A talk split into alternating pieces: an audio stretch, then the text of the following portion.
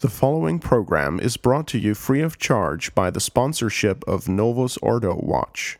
See for yourself that the Church of the Second Vatican Council is not, in fact, the Catholic Church of the ages. Go to novusordowatch.org. That's novusordowatch.org.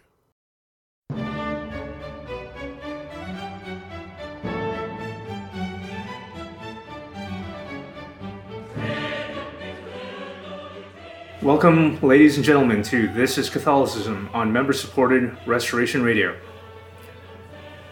I am your host, Jason Gordiano, and on this episode, I'm joined by Father Philip Eldracher.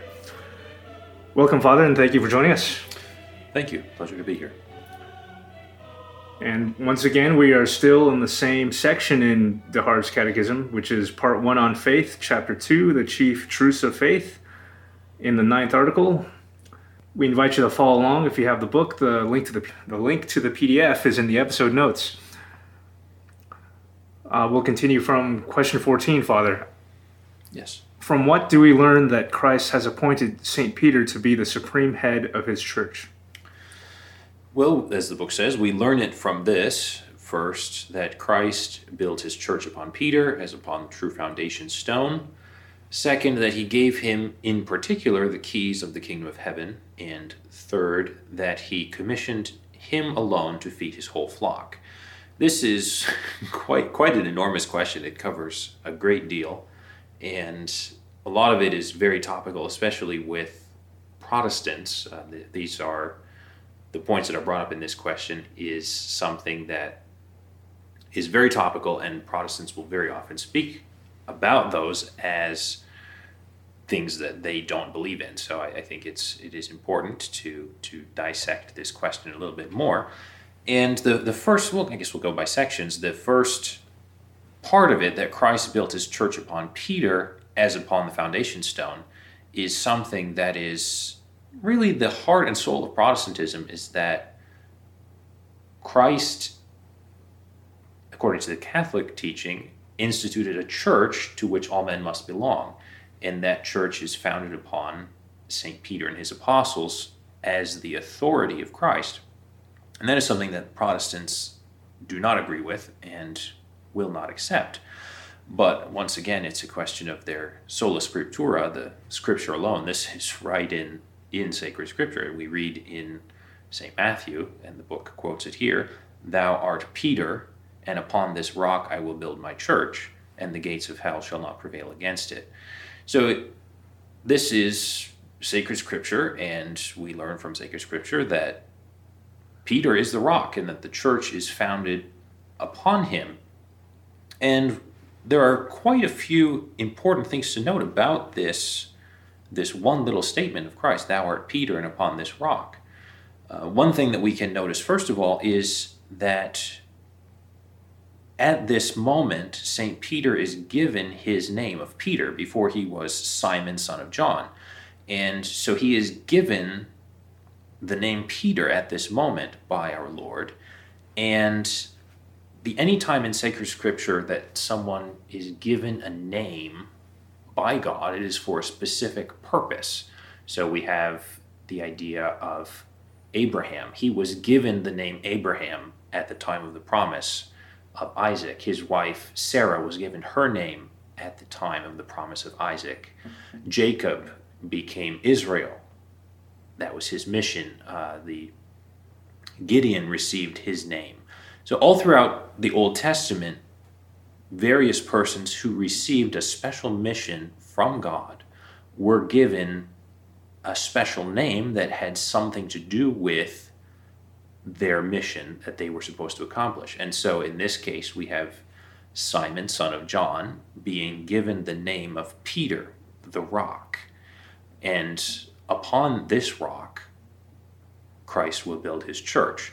And there because this this one statement is so destructive of the whole Protestant system, they've thought of all sorts of ways to try to explain themselves out of it. None of none of which really have any merit at all. But uh, one of them is that rock can be understood to mean a little pebble, so therefore Peter is just a pebble, and Christ is talking about some other random rock that happened to be in the neighborhood, and that that's just ridiculous. there, there are many, many outlandish and even absurd arguments that the Protestants have come up with to try to talk themselves out of this because it is a statement directly in Holy Scripture and it destroys the Protestant system. And so if they admit this this one phrase, they have to become Catholic. And we can draw also to this idea, the thou art Peter, upon this rock, the parable of our Lord, which speaks of the house built on sand, and how the foolish man builds his house upon sand, the wise man builds his house upon a rock, and this is the church of Christ, which he is building on this earth, on the faith of St. Peter, the rock. So it's a very important passage, and it is very decisive and definitive as to the authority of St. Peter and his role in Christ's church. So then on to the, the, the second uh, point of the, the question that uh, to St. Peter was given the, the keys of the kingdom of heaven. That, that again is from the same incident, St. Matthew, and I will give to thee the keys of the kingdom of heaven, and whatsoever thou shalt bind upon earth, it shall be bound also in heaven, and whatsoever thou shalt loose upon earth, it shall be loosed also in heaven. This is, again, part of the same. So, just after Christ has given St. Peter his new name, his special mission, Christ then goes on to explain that mission to him. I will give to thee the keys of the kingdom of heaven. And lest there's any doubt about what that means, our Lord then goes on to say to St. Peter what that means that whatever you shall bind upon earth shall be bound also in heaven. And so that, that is very important. It shows the, the mission of the head of the church, the Pope, the successor of St. Peter, to truly rule and to have power over the faithful. And again, this is something that if Protestants admit it, then they have to become Catholics. And so it's a very uh, difficult topic for them to to accept. But at the same time, it's right in sacred scripture. They can't they can't deny it. And something that it shows is giving a divine power to, to bind on earth to be bound also in heaven and this divine power is given to, to a man, to St. Peter. And this made me think of the, the gospel that we had yesterday, the Feast of St. Mary Magdalene, where all of the Pharisees were surprised that our Lord would forgive her of her sins because they, they said, even right there, that only God can forgive sins. But Christ forgave the sin of St. Mary Magdalene and that was something that was very surprising to this to the Pharisees. But what he is doing here is giving that same power to his apostles, to St. Peter. Whatsoever thou shalt bind upon earth shall be bound also in heaven. So that's a, a very important passage in sacred scripture regarding the church in general and St. Peter and the Pope in particular. So then the, the third section of the question that Christ commissioned St. Peter alone to feed his whole flock, this relates in a special way to the idea of Christ as the good shepherd. So you have the good shepherd who, as Christ himself said, would lay down his life for his sheep. And that is a reference now after the resurrection to the parable that Christ is the good shepherd he is about to leave. He is going to ascend into heaven, and he will no longer be present in, in his personal form as, as he was during his public life to direct the apostles. And so he is now entrusting the care of his infant church to St. Peter feed my lambs, feed my sheep. So that is a very important, another very important text in sacred scripture for the both the authority of the Pope and the argument for the continuation of the church after the death of Christ, which is what we've been discussing in this article. And so we have very close to this in sacred scripture the the passage regarding the feeding of lambs and feeding of sheep we have the promise of our lord to be with his church all days even to the consummation of the world and so he is in this in this passage of sacred scripture he is passing on his authority to St. Peter to govern in his stead as he leaves this earth. He's about to ascend into heaven. So he gives his authority to St. Peter and he promises to be with him and the church until the end of the world. Question 15 follows What facts are there to confirm us in our belief that Peter was appointed by Christ to be the supreme head of the church? Well, we have the, the catechism answer, first of all, that we'll go through. These, these facts that after Christ's ascension into heaven, Peter, first of all, really exercised the office of head of the church, and second, that he likewise was always acknowledged by the church as the head of the apostles and the pastor of the whole flock of Christ. So in this in this question, the the fine print that is given afterwards is very important and it gives instances of this that as the question says that st peter really exercised the office of head of the church and that he was always acknowledged to be head of the church and so we have as the fine print says as often something as often as something of importance was to be decided or executed peter arose first and acted as the head of the rest. So we have examples of this the election of Matthias, the apostle chosen to replace Judas, the Feast of Pentecost. St. Peter went out to preach to the, the crowds of the Jews. And then the contention about receiving heathens into the church. St. Peter received the vision. St. Peter went to the others and he said what was going to be done. And so St. Peter is seen very often throughout the Acts of the Apostles acting as the, the spokesperson, the head of the apostles. And then we have the final instance, which the book gives here the Council of the Apostles in Jerusalem. St. Peter is the one who speaks for all of the others. He determines that he has the final say in the issue that came up. So then the, uh, I will, I suppose, bring it up that the the Protestants always like to bring up the one instance in the Acts of the Apostles where the infant church in Samaria is asked whether they have received the Holy Ghost, and they they say no, we have not. We haven't even heard who the Holy Ghost is.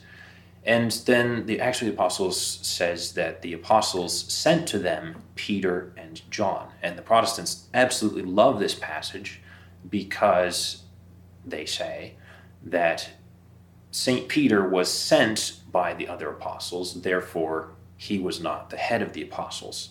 And that argument has no weight whatsoever because the apostles just had to decide which apostles went to Samaria, and it was decided that St. Peter would go. But to say that from that, St. Peter is not the head of the apostles and that some other apostle is in charge makes no sense. Uh, it would be similar as to say that the one who runs the United States is really the secretary of the president's press conference because he decides who the president talks to.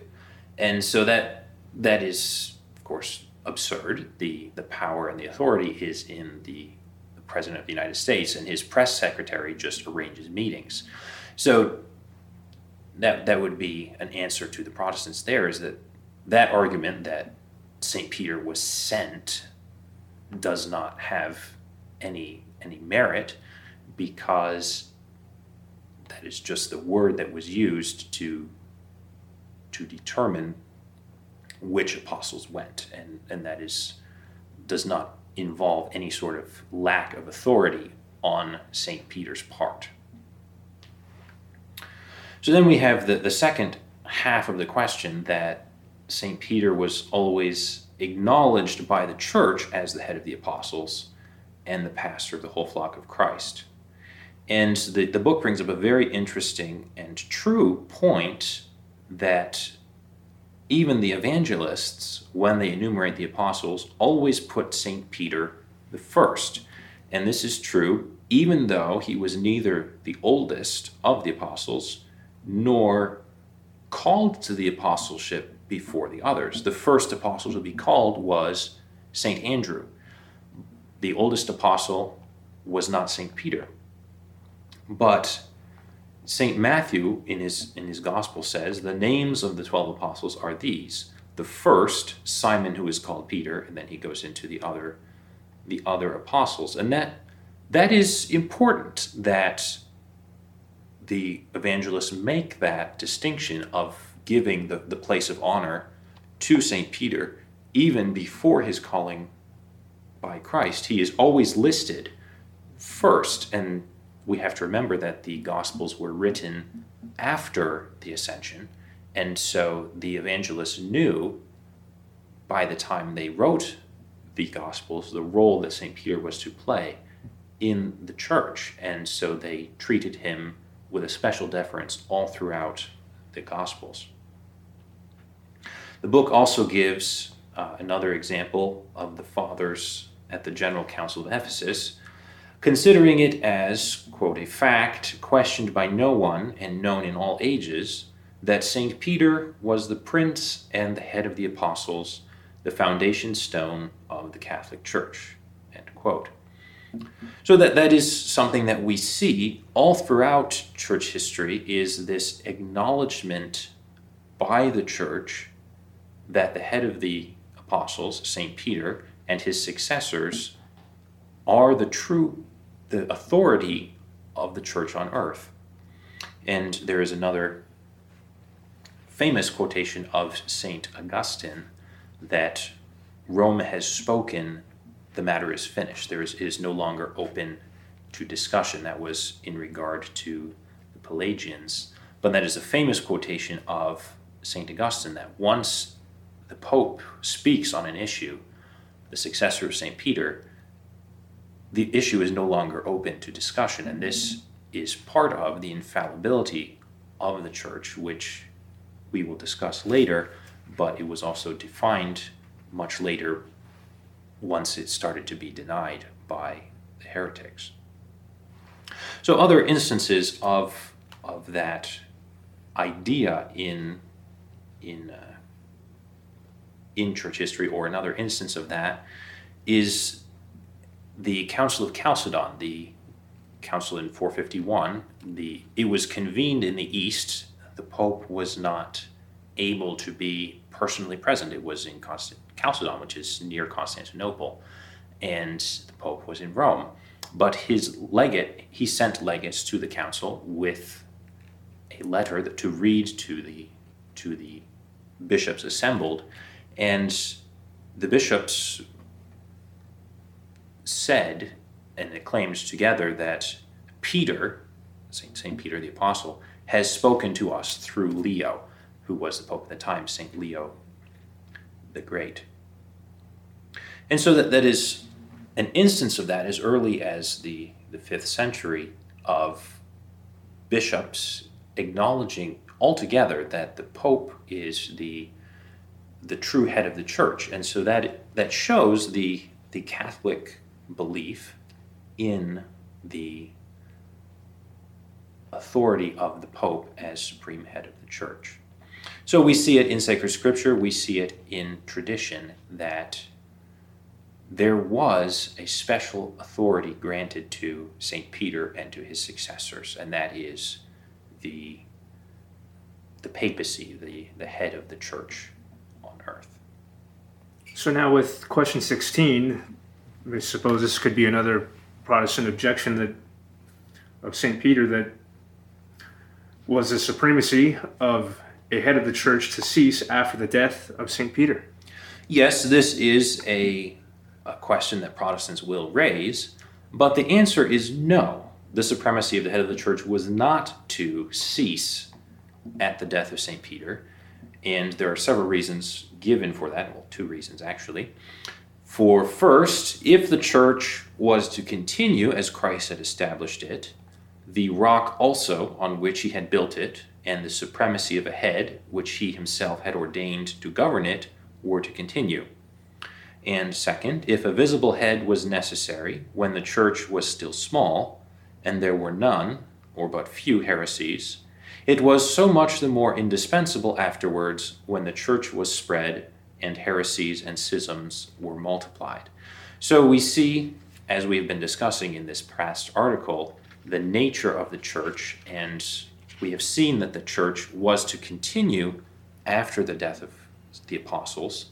And so, too, if the church was to continue, so too was her form of government to continue. There must be the office of the supreme head of the church, which Christ established in St. Peter. And so, yes, we cannot say that the after St. Peter that was it, because of course we must remember the promise of Christ to be with his church for all days, even to the consummation of the world.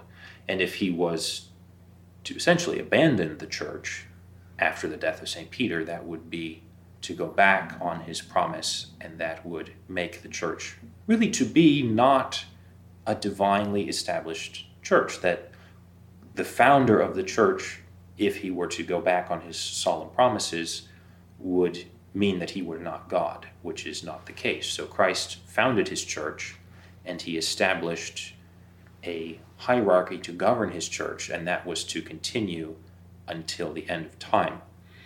So also, we must remember that Christ uh, sent his apostles to preach the gospel to the whole world. The apostles themselves could not and did not go throughout the entire world speaking to everyone. They went and did as much as they could. But really, the whole world, so to speak, was not evangelized for many centuries you can think of remote parts of Africa or Asia, Japan, China, even the United States, the apostles did not come to Florida in the United States to hear where we have the seminary now. They never came. They went as far as they could in Europe. Uh, St. Thomas went even into India. So the apostles did go out over much of the known world, but they were not able to preach the gospel to every living thing as Christ commanded. But we must understand that command to include the successors of the apostles, the, the Catholic Church, her bishops, and missionaries. And so, just as the, the command of Christ to go out and preach to every living thing was to be realized over time, so too his promise to be with with you or with us all days, even to the consummation of the world, means his church. And so Christ is with his church, and he has given that church his protection and appointed a form of government for her throughout the ages. Well, thank you for joining us on another episode, Father, and we'll uh, look forward to the next one thank you. I have. It has been a pleasure to be here. I hope that people gain some fruit from listening to our episodes. This program was brought to you free of charge by the sponsorship of Novus Ordo Watch. See for yourself that the Church of the Second Vatican Council is not, in fact, the Catholic Church of the ages. Go to novusordowatch.org. That's novusordowatch.org.